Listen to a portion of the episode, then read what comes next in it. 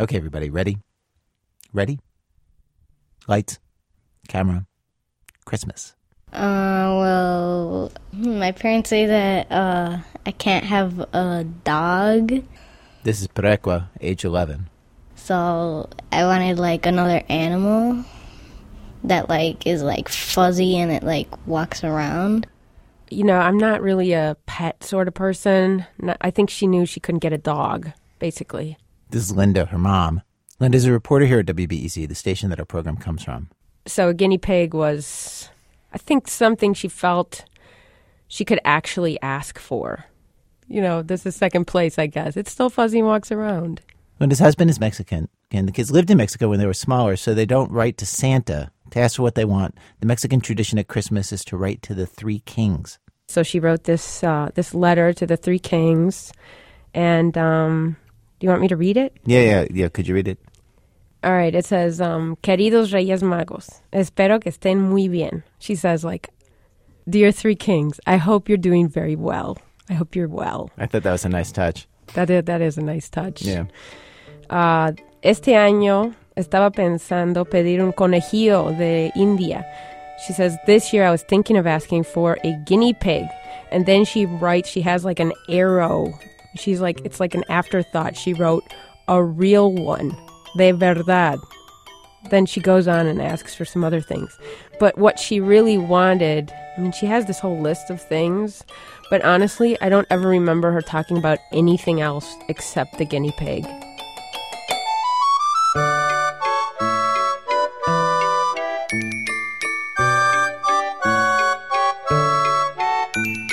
So, comes the big morning. This was two years ago. Pareco was just nine. The three kings did, in fact, bring her a guinea pig, and of course, she was thrilled. She named it Luna.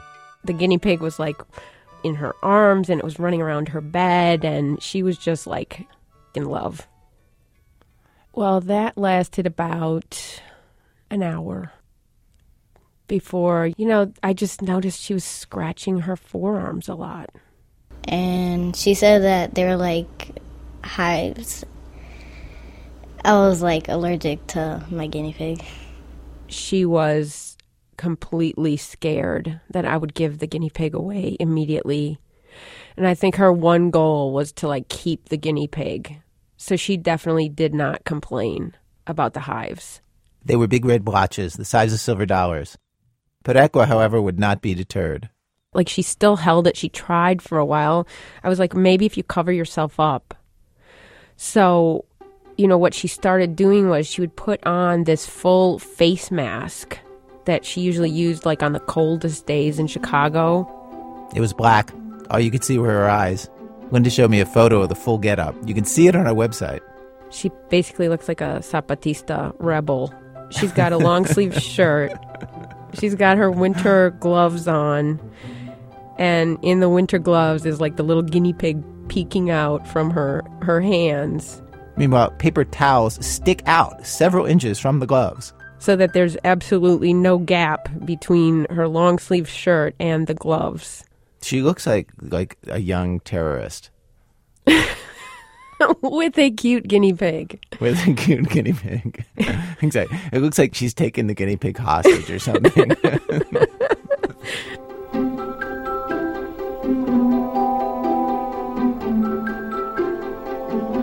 Pareco is devoted to Luna. Still, lets it run around her room, make sure it's fed.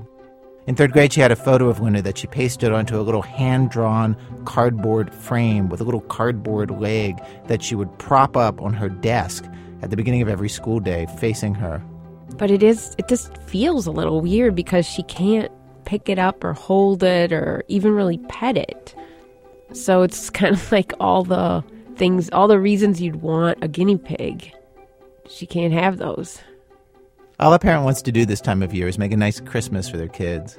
Linda does not even like pets, isn't crazy about having animals in the house.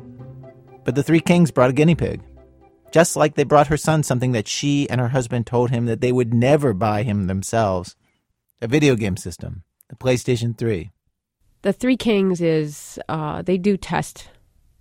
They have tested me. They test parents, I think. And not just parents.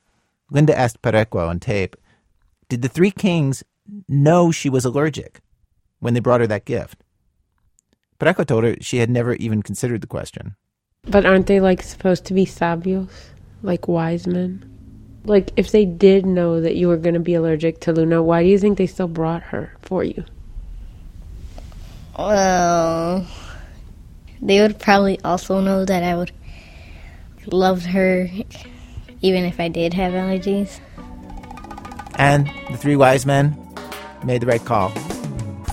Today in our radio program, in these last few frantic preparatory days before the holiday, we have stories of parents and others trying to make the holiday incredible for the people that they love, going to great and ridiculous lengths involving live animals, a deer, a sled, ancient reindeer bones, which lead only sometimes to the most magical Christmases. From WBEZ Chicago, it's This American Life distributed by Public Radio International. Stay with us.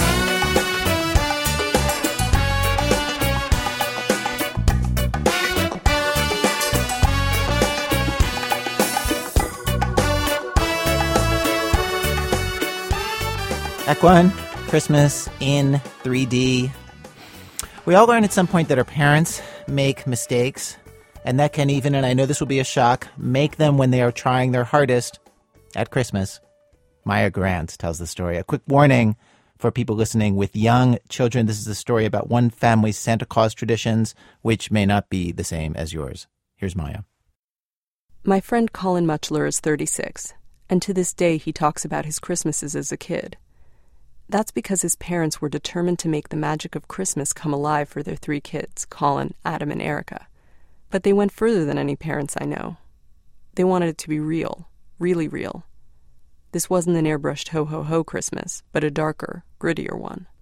Like that one year when Colin was seven, and his dad sent him to the garage for some firewood. And I heard some bells, and it kind of freaked me out. And so I like ran inside. And I was like, "Oh my god, you guys! Like, I swear, I heard some bells." And my or my dad was like, "No way, really?" Or you know. And so I went. We went back slowly outside, and and basically we found this older man. Colin's younger brother Adam was there too. This man had fallen in the backyard and slipped on the ice.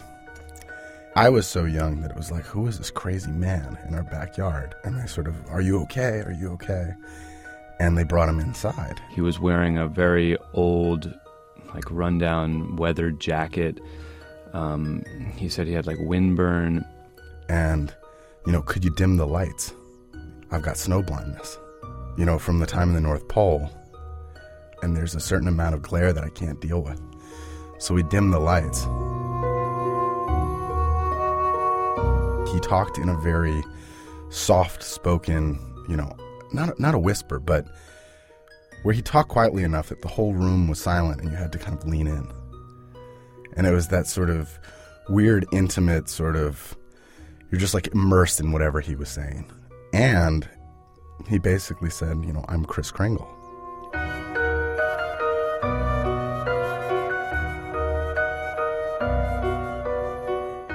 Adam was four, and he says this is his earliest memory of Christmas.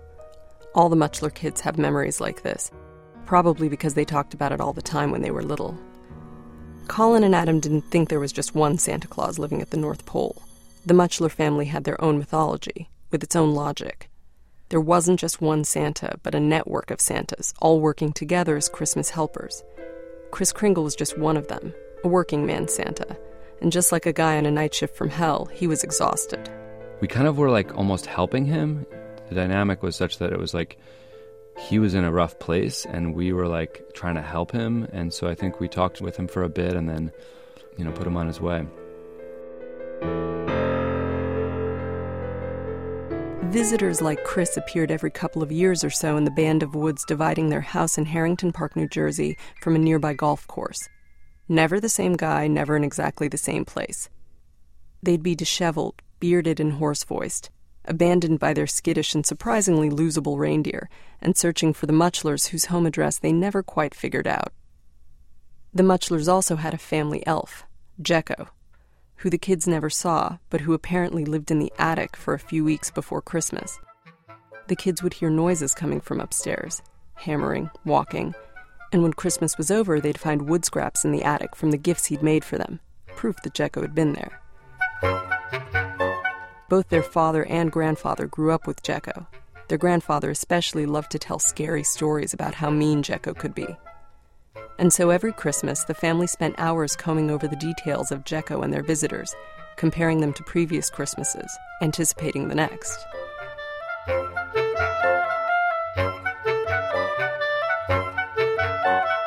When you ask the Muchler kids which Christmas visitor was the one who outdid the rest, there's no question. Christmas Eve 1984. Colin was eight, Adam was five, Erica was two. The family was out taking their usual walk, and on this night they went down to the golf course. It was foggy and dark. Here's Adam. And then in the distance, we see this silhouette of a shadow scampering from like tree to tree. And like it's a golf course, so it's an open, wide spaces. And looking like it doesn't, they don't want us to know that they're there. And my dad says, well, let's go find out who that is. And so we start walking faster, try to catch up with this guy. When we come upon him, he's in this, you know, very worn, dirty Santa Claus suit that's kind of a, this greenish brown tint. And he introduces himself as Klaus Hofer. And he's one of many sort of the, the Santa Claus in, incarnations. And sort of, I don't know if he goes into a full explanation, but he definitely sort of explains that. I think we mentioned that, you know, Kris Kringle. And it's like, oh, yeah, I know Kris. Klaus had a worn sack and began pulling out presents. But the presents were very odd. There was vegetables, a head of broccoli, you know, an onion, and then he also, I think, gave us some bones. And that sort of comes to the most important thing, is he broke out one bone in particular, and he said, "This is one of the bones from the, you know, the original Rudolph." You know, I use it to call the reindeer. Again, here's Colin and their sister Erica. And literally, when he broke out bones and started blowing on them, we were like, "Oh my god! You know, this is crazy." It made no noise; we couldn't hear it. But he said it was a pitch that only the reindeer could hear. And when he talked about Rudolph, it wasn't like Rudolph the red-nosed reindeer. It was like he kind of was honoring the history of Rudolph as like some you know reindeer that that, that they all honored and the fact that he had some of these bones of Rudolph and was using them to call to the reindeer just it was it made sense to us, you know, like it was like that makes sense. The details were perfectly calibrated, as only people who know you as well as your parents can get just right. Here's Adam. And that's when it got kind of scary. He offered all of the kids, and he said, I, I can only invite the kids, but do you guys want to come on the on the sleigh? Do you want to come to the North Pole with me? And we just sat there, you know, frozen. Wow. I could say yes.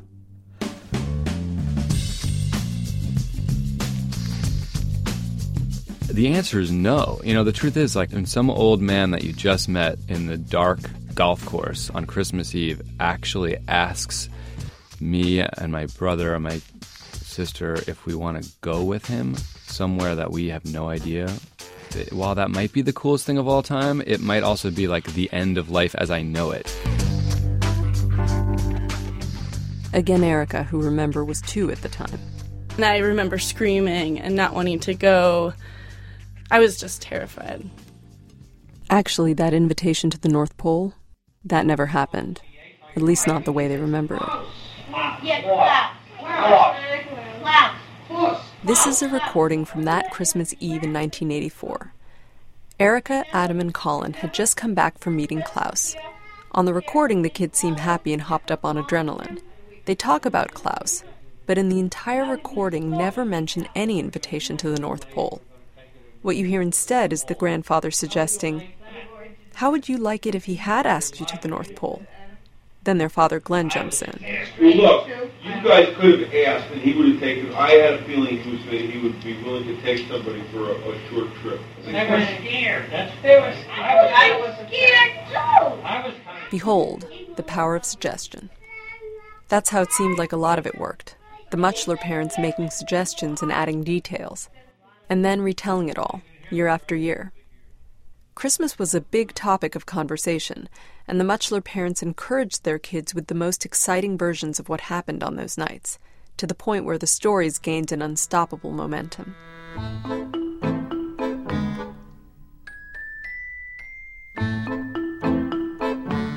As the Muchler kids got older, things, as they do, changed.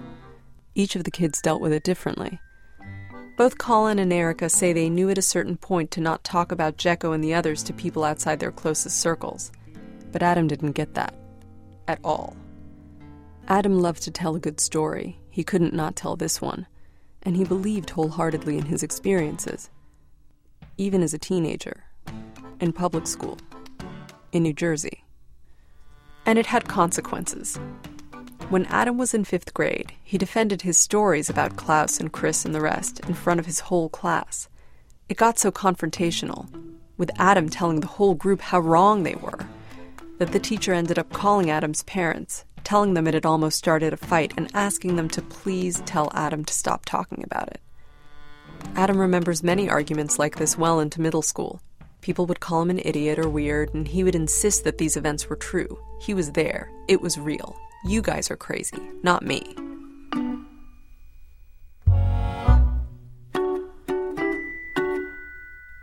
The next year, sixth grade, Adam was at his grandparents' house at Christmas time when his great aunt Blanche made some off-handed comment about which uncle played what part what year, back when they were kids.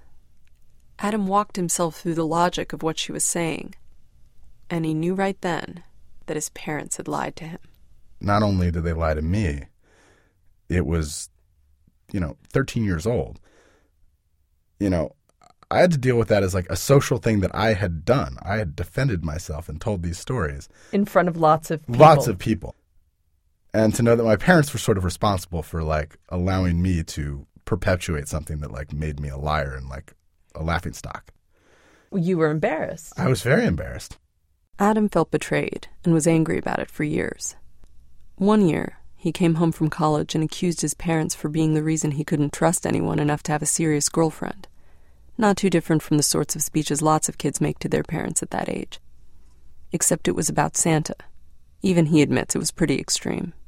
So this one thing made you feel like you couldn't trust your parents, even though they were trustworthy parents. Well, it was it was the it was the for me it was the intricacy and the planning of like you spent 7 years or 10 years perpetrating a lie that was so deep and complex like whether it was hiring people vintage suits you know hunting people through through the through the golf course and through the woods. Like what are you insane? Like this is diabolical. For me there was a big uh, breakdown in you know the way i trusted people in my life that actually like i think it carried on into my like adult life. And even to this day i don't 100% trust anyone anymore Do you feel like it made you cynical? a little bit yeah a little bit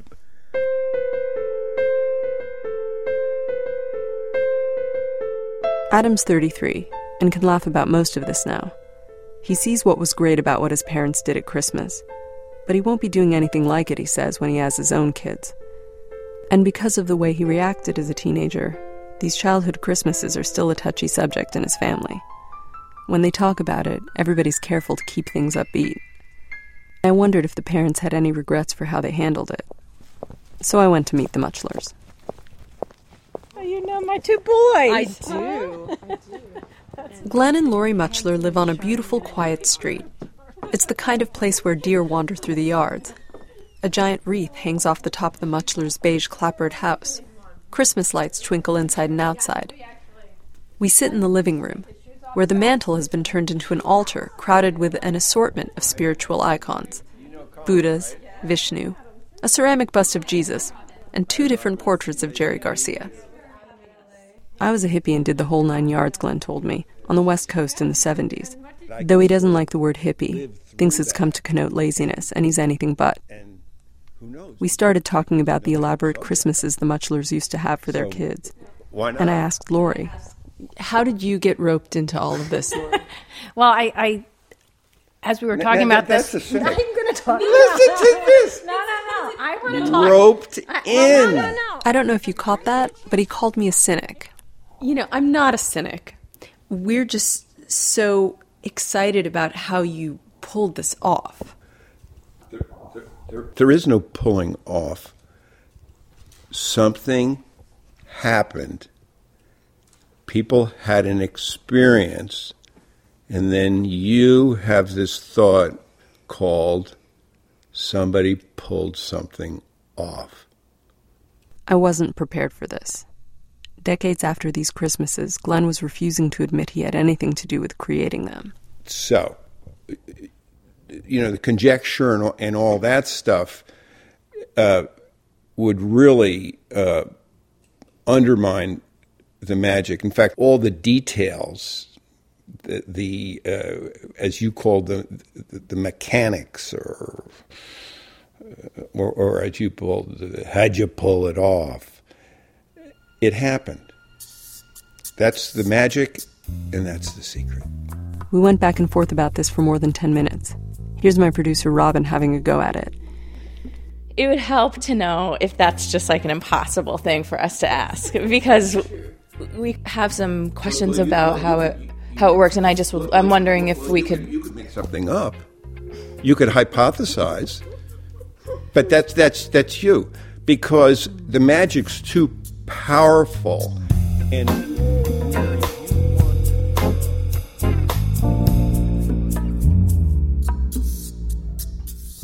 And did they have any regrets about when their kids learned the truth? I asked Glenn and Lori about the time that Adam fought with his fifth grade class about the Muchler Christmas stories. It seemed like it would have been a perfect moment to come clean.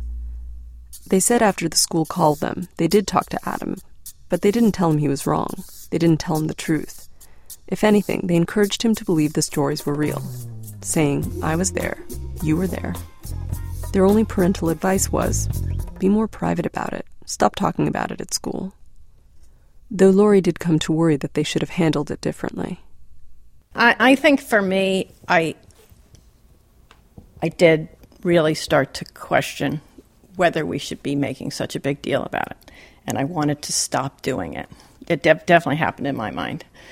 I did, and and as you can tell, Glenn's a very powerful force in our family, and um, and he's very powerful force. Yeah, he is, and I and even before this interview, it was sort of like, you know, you set up the ground rules about how we were going to have the interview. They're going to ask us, and we're not going to tell, right? You know, it's like. Um, Both Glenn and Lori say they tried to make it right for Adam. They had no idea how betrayed he felt until later. Lori says for a while she didn't know what to do. we talked about it a lot. We talked about the magic and the wanting it to, to, to Adam. Can you see? Can you ha- can you find a place where you see where it all came from? It all came from good. It didn't come from lying. It didn't come from tricking. It. We are not bad parents because we did that. Finally, Lori tells me this story. It's an important one for her, and before she starts, she says she knows Glenn doesn't want her to tell it. But that's not going to stop her. One Christmas Eve, when Adam was in junior high school, Lori went to his bedroom. And I was giving him, him, a, him a good night kiss and hug and Merry Christmas. And he looked me straight in the eyes and he said, You got to tell me the truth. Your son is looking you right in the eyes saying, You got to tell me the truth. Did, did, were those re- did Santa really visit us? And in the back of my mind, it was Glenn's voice going, You never tell, you never tell. The magic, the magic. And I spewed all this magic, and it's the magic and it's the spirit. And I went on and on. And he would not let it down. He just said, Stop it. Don't talk about that stuff. Glenn talks about that stuff. You'll tell me the truth. Tell me the truth. And I, I don't even know what I exactly said, but I did let him know that it wasn't real. And, and we just cried, the two of us. And it was really sad. Because then it, over the years he would he's when he did say later when he said i can't believe that that was a parenting decision that you made that you went to that extreme he just it just hurt him. And it was so weird because colin and erica had taken this same wonderful experience and held it as a wonderful experience. No matter what happened or w- what was real they could hold it as a just a magical wonderful moment. And he somehow couldn't. And it, it made me really sad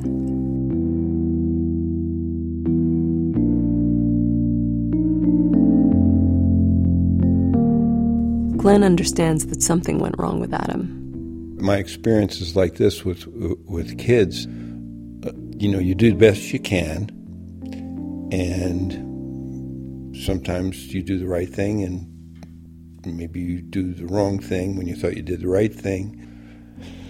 You know, there's a time when the kids are young and you experience the magic through them, and, and, and it, it, it's just so special to be around young kids and to be in that maybe you cheat a little bit and, and you sort of become, um, you know, you're, you're, you're living through them.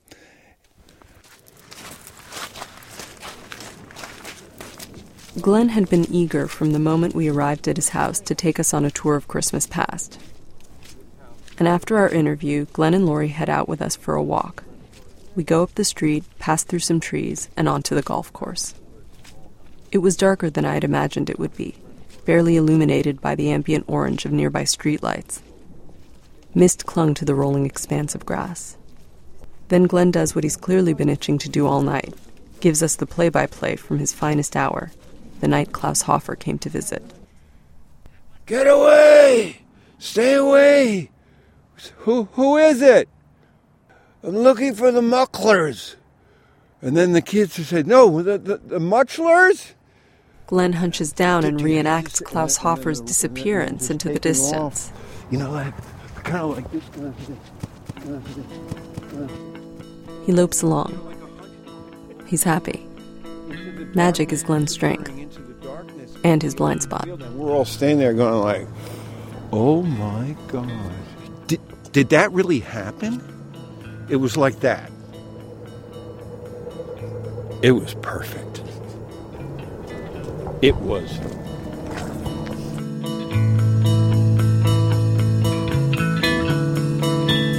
Maya Grant in Los Angeles. Coming up, typecast. Typecast, do you hear me? As a reindeer in a Christmas pageant, the tail twitching injustice of it. That's in a minute from Chicago Public Radio and Public Radio International when our program continues. It's American Life. I'm Ira Glass. Each week on our program, of course, we choose a theme, bring you different kinds of stories on that theme. Today's show for the holidays, lights, camera, Christmas. Stories of people trying to throw a nice Christmas for those they love. We've arrived at Act Two of our program. Act Two, Deer in the Footlights. So Connie grew up on this ranch outside of a little town in Utah called Woodruff, and maybe never been to Woodruff. It's, let me tell you about it. You'll have to edit this now because I'm going to say it like I always say it. Okay. You you go through town. There's a church on the right. There's an old school on the left. You get down to the crossroads, and there's a half-ass store on one side and the Yeah. post office on the other side. That's it. The whole town. Maybe 250 people, she says. Maybe fewer. And the basic uh, facts of her childhood are the kinds of things that lots of little girls only read about in storybooks. During the summer, Connie and her two sisters, they would get up, they'd have some food, and they would spend the whole day, she says, on their own horses, riding far and wide together. And when they were little, they got a baby deer, a baby deer of their very own, who ended up a part of Christmas at their elementary school in a way that I think probably very rarely happens with deers and elementary schools and Christmases.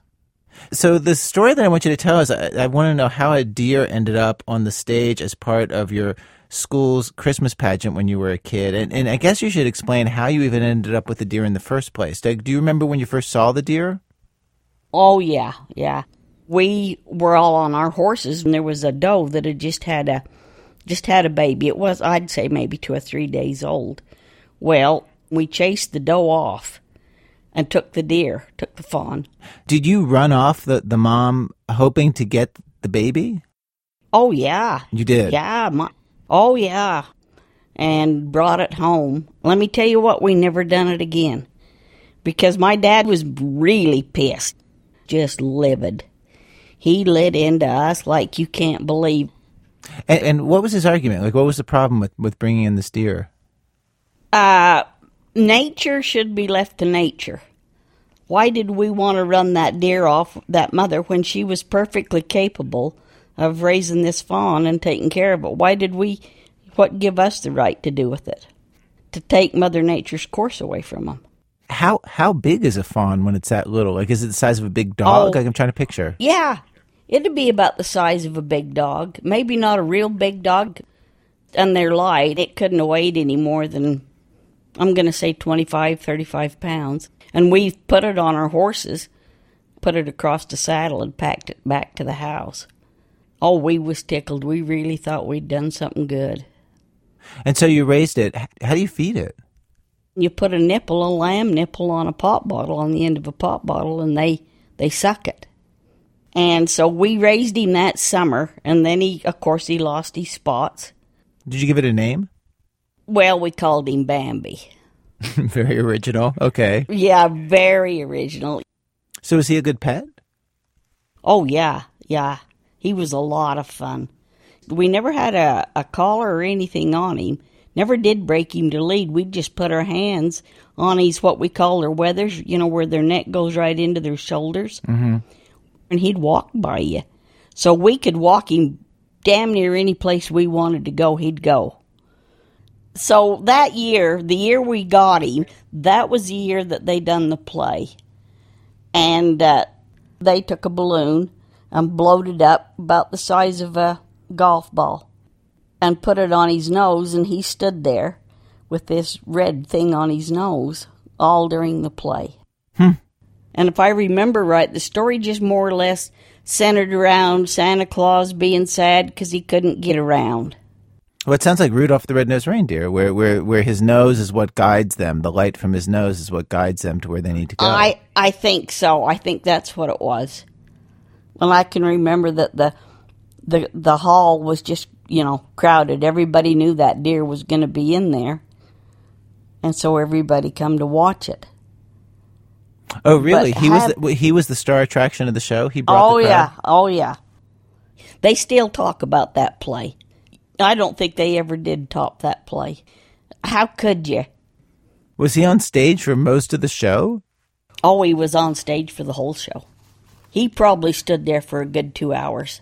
So we spent the whole night standing there by the by the deer. He'd look out in the crowd and look everybody over.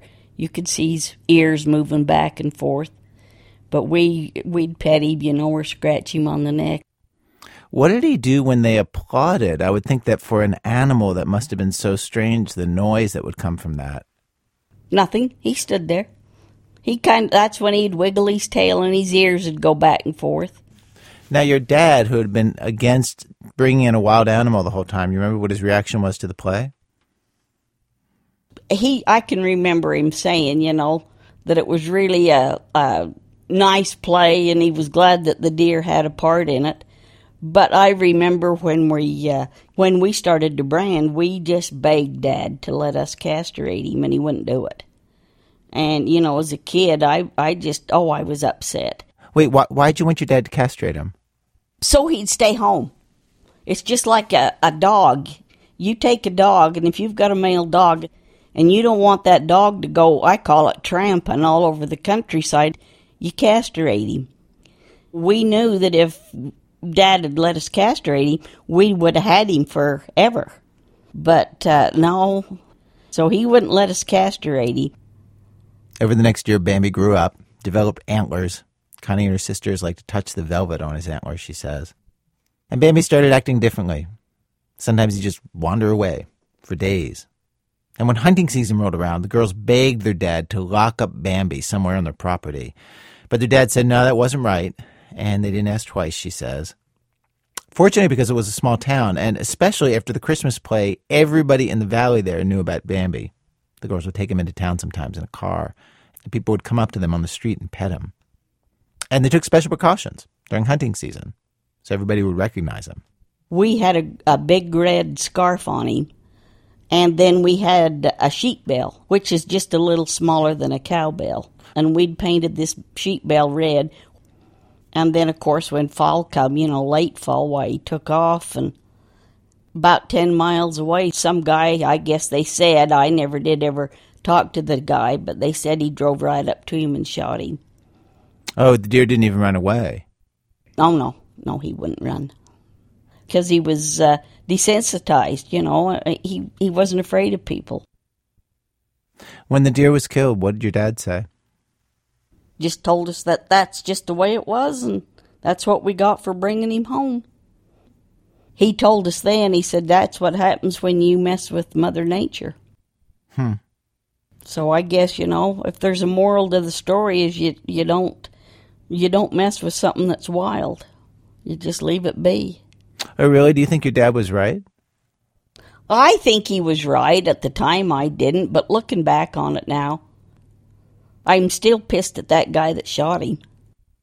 Because you're sure that he knew him? Oh, sure he did. He he'd had to have he'd had to have known. Well, in fact, I heard that he did. That the that he knew. I hope he enjoyed eating him. The son of a bitch. You better edit that out. No, I'd like to leave that in. Is that okay? That's fine. Okay. No, that's fine.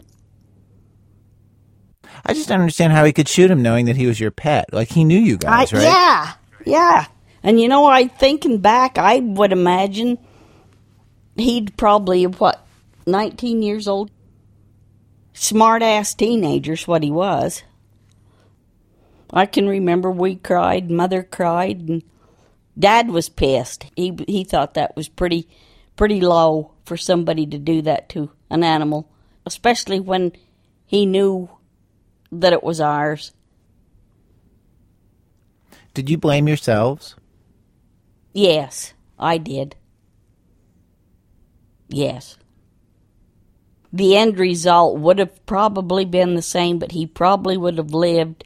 He'd probably got another year or two, you know, before he'd got shot. You mean if you left him with his mom? Yeah. Oh, yeah. It's funny. I thought we were going to have a sweet little sentimental Christmas story here, but now I feel so sad. Well, yeah, it did end up sad. And you know, if I was you and you was doing the story, I think maybe I'd kind of take a little liberty with it and not burden kids with what happened to him. Really? What? How, how would you want it to end? Oh, like it was just a really nice play. And not tell anything that happens afterwards. Yeah, yeah. But then if you do that version of the story, then in the argument between you guys and your dad, you win. Because everything works out happily ever after. Well, I, I think at Christmas time maybe we should win. All right. Well, let's let's let's do take two. So after the play, what happened to the deer? Oh, we took him home. The mm-hmm. play was always put on on Christmas Eve, so we went home because it would have been like ten o'clock, and of course Santa Claus was going to come, and we was all excited. And so in this version of the story, you guys live happily ever after, right? Yeah, right. Yeah. And then the, I vividly remember the next morning after uh, we asked if we could bring him in, and uh, they, mother and dad, both said yes. So we put a lot of Christmas bows on him, and we let him stay in the house until he wandered into mother's plants, and then he had to go out.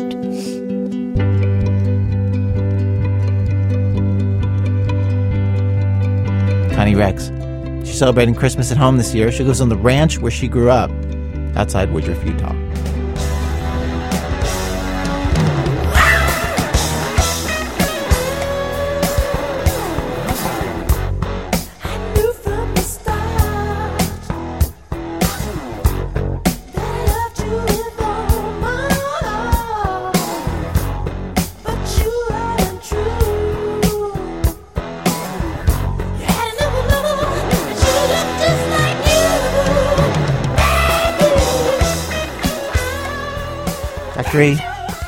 On the Roof.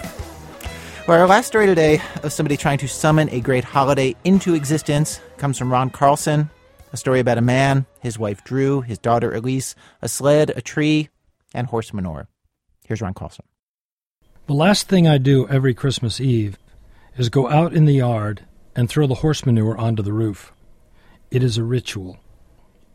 After we return from making our attempt at the H Street sledding record, and we sit in the kitchen sipping eggnog and listening to Elise recount the sled ride, and Elise then finally goes to bed happily, reluctantly, and we pin her stocking to the mantel with care. And Drew brings out two other wrapped boxes which anyone could see are for me. And I slap my forehead, having forgotten to get her anything at all for Christmas, except the prizes hidden behind the glider on the front porch. I go into the garage and put on the gloves, and then into the yard where I throw the horse manure onto the roof.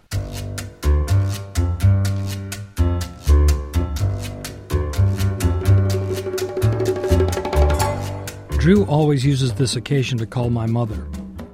They exchange all the Christmas news, but the main purpose of the calls the last few years has been for Drew to stand in the window, where she can see me out there, lobbing the great fake reindeer turds up into the snow on the roof, and describe what I am doing to my mother.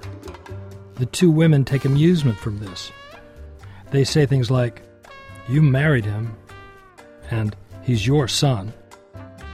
Drew had said, when she first discovered me throwing the manure on the roof the Christmas that Elise was for, You're the only man I've ever known who did that. See? A compliment.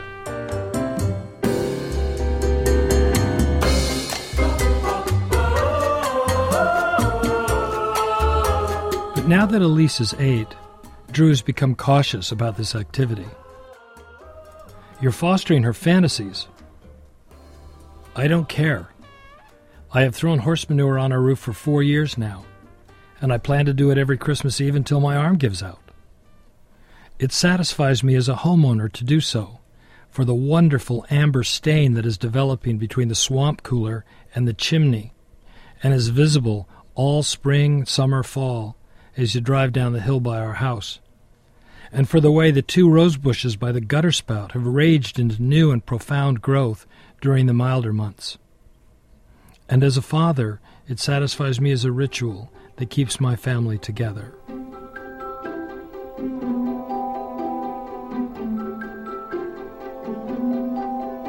I put the brake on the sled in 1975 when Drew was pregnant with Elise so we could still make our annual attempt on the H Street record on Christmas Eve. It was the handle of a broken Louisville Slugger baseball bat and still had the precise 34 stamped into the bottom.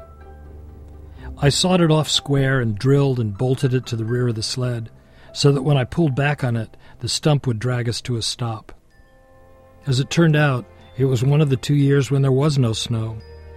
So we walked up to 11th Avenue and H Street, as we'd promised, rain or shine, sat on the flexible flyer in the middle of the dry street on a starry Christmas Eve, and I held her in my lap.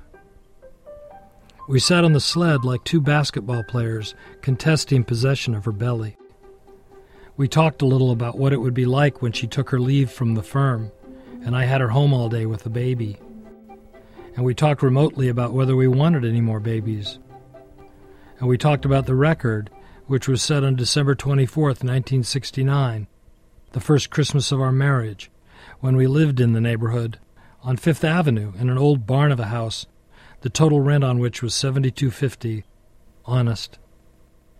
And Drew had given me the sled that very night, and we had walked out about midnight and been surprised by the blizzard. No wonder we took the sled and walked around the corner up H Street, up, up, up to 11th Avenue, and without speaking or knowing what we were doing, opening the door on the second ritual of our marriage, the annual sled ride. The first ritual was the word condition and the activities it engendered in our droopy old bed. At the top, we scanned the city, blurred in snow, sat on my brand new Christmas sled, and set off. The sled rode high and effortlessly through the deep snow, and suddenly, as our hearts started and our eyes began to burn against the snowy air, we were going faster than we planned. We crossed 10th Avenue, nearly taking flight in the dip, and then descended in a dark rush, 9th, 8th, 7th, soaring across each avenue, my arms wrapped around Drew like a straitjacket to drag her off with me if a car should cross in front of us on 6th, 5th Avenue, 4th. This all took seconds, do you see? Until a car did turn onto H Street, headed our way, and we veered the new sled sharply up over the curb, dousing our speed in the snowy yard, one house from the corner of 3rd Avenue. Drew took a real faceful of snow, which she squirmed around and pressed into my neck, saying the words. Now that's a record.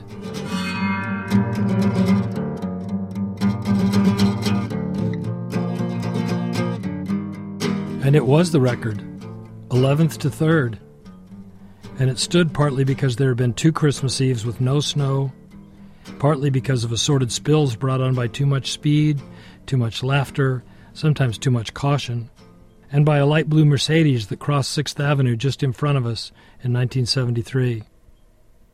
And though some years were flops, there was nothing about Christmas that Elise looked forward to as much as our one annual attempt at the H Street sledding record.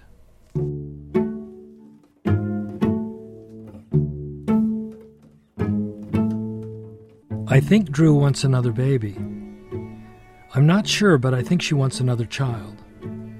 The signs are so subtle they barely seem to add up. But she says things like, Remember before Elise went to school? And, There sure are a lot of women in their mid 30s having babies. I should ask her, but for some reason I don't. We talk about everything, everything. But I've avoided this topic. I've avoided talking to Drew about this topic because I want another child too badly to have her not want one. I want a little boy to come into the yard on Christmas morning and say, See, they're on the roof? The reindeers were there. I want another kid to throw horse manure for. I'll wait.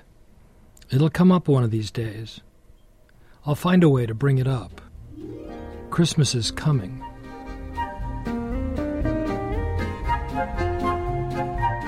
On the first Friday night in December, every year, Elise and Drew and I go by our tree. This, too, is ritual. Like those families that bundle up and head for the wilderness so they can trudge through the deep, pristine snow, chop down their own little tree, and drag it step by step all the way home. We venture forth in the same spirit. Only we take the old pickup down to South State and find some joker who has thrown colored lights around the corner of the parking lot of a burned out Safeway and is proffering trees to the general public. There is something magical and sad about this little forest just sprung up across from City Tacos, and Drew and Elise and I wander the wooded paths, waiting for some lopsided pinion to leap into our hearts.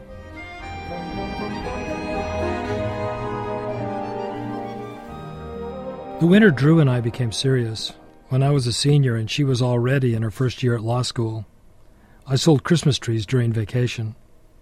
I answered a card on a dorm bulletin board and went to work for a guy named Gear, who had cut 2,000 squat pinions from the hills east of Cedar City and was selling them from a dirt lot on Redwood Road.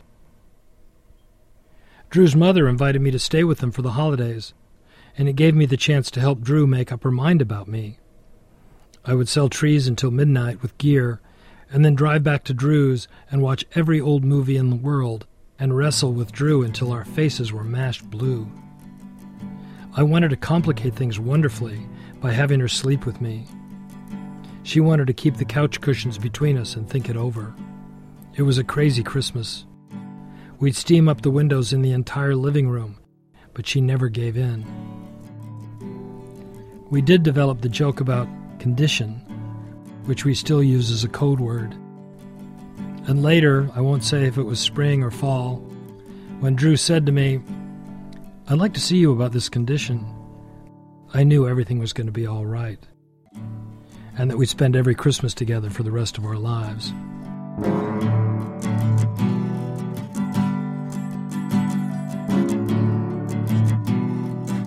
How do you like it? Elise says to me. She has selected a short, broad bush, which seems to have grown in two directions at once and then given up. She sees the look on my face and says, If you can't say anything nice, don't say anything at all. Besides, I've already decided this is the tree for us. It's a beautiful tree, Drew says. Quasimodo, I whisper to Drew. This tree's name is Quasimodo. No whispering, Elise says from behind us. What's he saying now, Mom? He said he likes the tree too. Elise is not convinced, and after a pause she says, Dad, it's Christmas. Behave yourself. When we go to pay for the tree, the master of ceremonies is busy negotiating a deal with two kids, a punk couple. The tree man stands with his hands in his change apron and says, I gotta get 35 bucks for that tree. The boy, a skinny kid in a leather jacket, shrugs and says he's only got $28. His girlfriend, a large person with a bowl haircut and a monstrous black overcoat festooned with buttons, is wailing, Please, oh no, Jimmy, Jimmy, I love that tree. I want that tree. Jimmy retreats to his car, an old Plymouth big as a boat. He returns instantly and opens a handful of coins. I'll give you 31 bucks, 55 cents, and my watch. To our surprise, the wily tree man takes the watch to examine it. When I see that, I give Elise four dollars and tell her to give it to Kid Jimmy and say Merry Christmas. His girlfriend is still wailing, but now it's a minor refrain of, Oh Jimmy, that tree, oh Jimmy, etc. I haven't seen a public display of emotion and longing of this magnitude in Salt Lake City ever. I watch Elise give the boy the money, but instead of saying Merry Christmas, I hear her say instead, Here, Jimmy, Santa says keep your watch. On the way home in the truck, I say to Elise, Santa says keep your watch? Yes, he does, she smiles. How old are you, anyway? Eight. It's an old joke, and Drew finishes it for me. When he was your age, he was seven. We will go home, and while the two women begin decorating the tree with the artifacts of our many Christmases together, I will thread popcorn onto a long string. It is a ritual I prefer for its uniqueness. The fact that once a year I get to sit and watch the two girls I am related to move about a tree inside our home, while I sit nearby and sew food.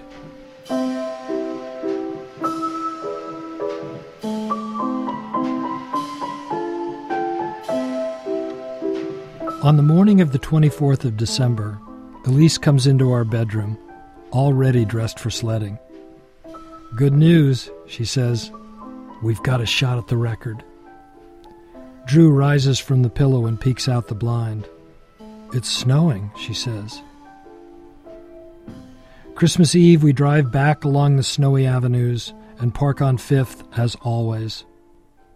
I know, Elise says, hopping out of the car. You two used to live right over there before you had me, and it was a swell place and only cost seventy-two fifty a month, honest. Elise is off now, towing the sled away, around the corner, up toward 11th Avenue.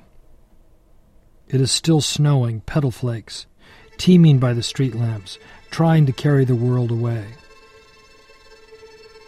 I take Drew's hand and we walk up the middle of H Street behind our daughter. There is no traffic, but the few cars have packed the tender snow perfectly. It could be a record. On Ninth Avenue, Drew stops me in the intersection. The world still as snow and kisses me. I love you, she says. What a planet, I whisper, to allow such a thing. By the time we climb to 11th Avenue, Elise is seated on the sled, ready to go. What are you guys waiting for? Christmas? she says, and then laughs at her own joke. Then she becomes all business. Listen, Dad, I figure if you stay just a little to the left of the tire tracks, we could go all the way. And no wobbling. She's referring to last year's record attempt, which was extinguished in the 8th Avenue block when we laughed ourselves into a fatal wobble and ended in a slush heap. We arrange ourselves on the sled, as we have each Christmas Eve for eight years. As I reach my long legs around these two women, I sense their excitement. It's going to be a record, Elise whispers into the whispering snow. Do you think so? Drew asks. She also feels this could be the night. Oh, yeah, Elise says. The conditions are perfect. What do you think? Drew turns to me. Well, the conditions are perfect. So I press. There's still room on this sled, I say, pointing to the F in flexible flyer that is visible between Elise's legs. There's still room for another person. Who? Elise asks. Your little brother, Drew says, squeezing my knees. And that's about all that was said. Sitting up there on 11th Avenue on Christmas Eve, on a sled which is as old as my marriage, with a brake that is as old as my daughter. Later tonight, I will stand in my yard and throw this year's reindeer droppings on my very own home. I love Christmas. Now the snow spirals softly around us. I put my arms around my family and lift my feet onto the steering bar. We begin to slip down H Street. We are trying for the record. The conditions, as you know by now, are perfect.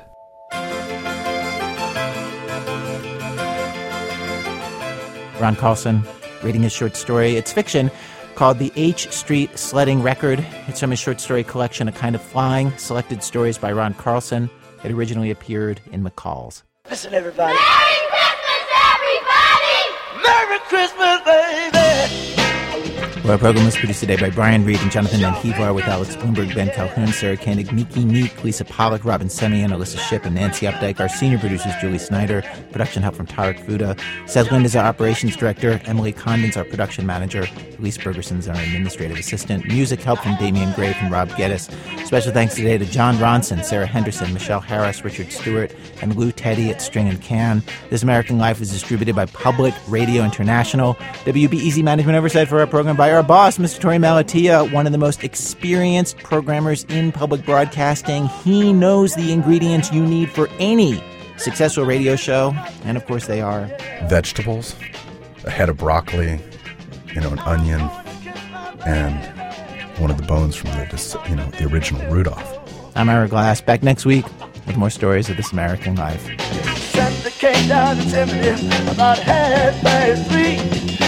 Me yeah. See before me.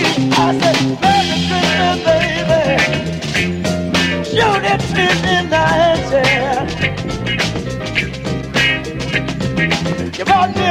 Christmas. Feel like I'm living in paradise. Public Radio International.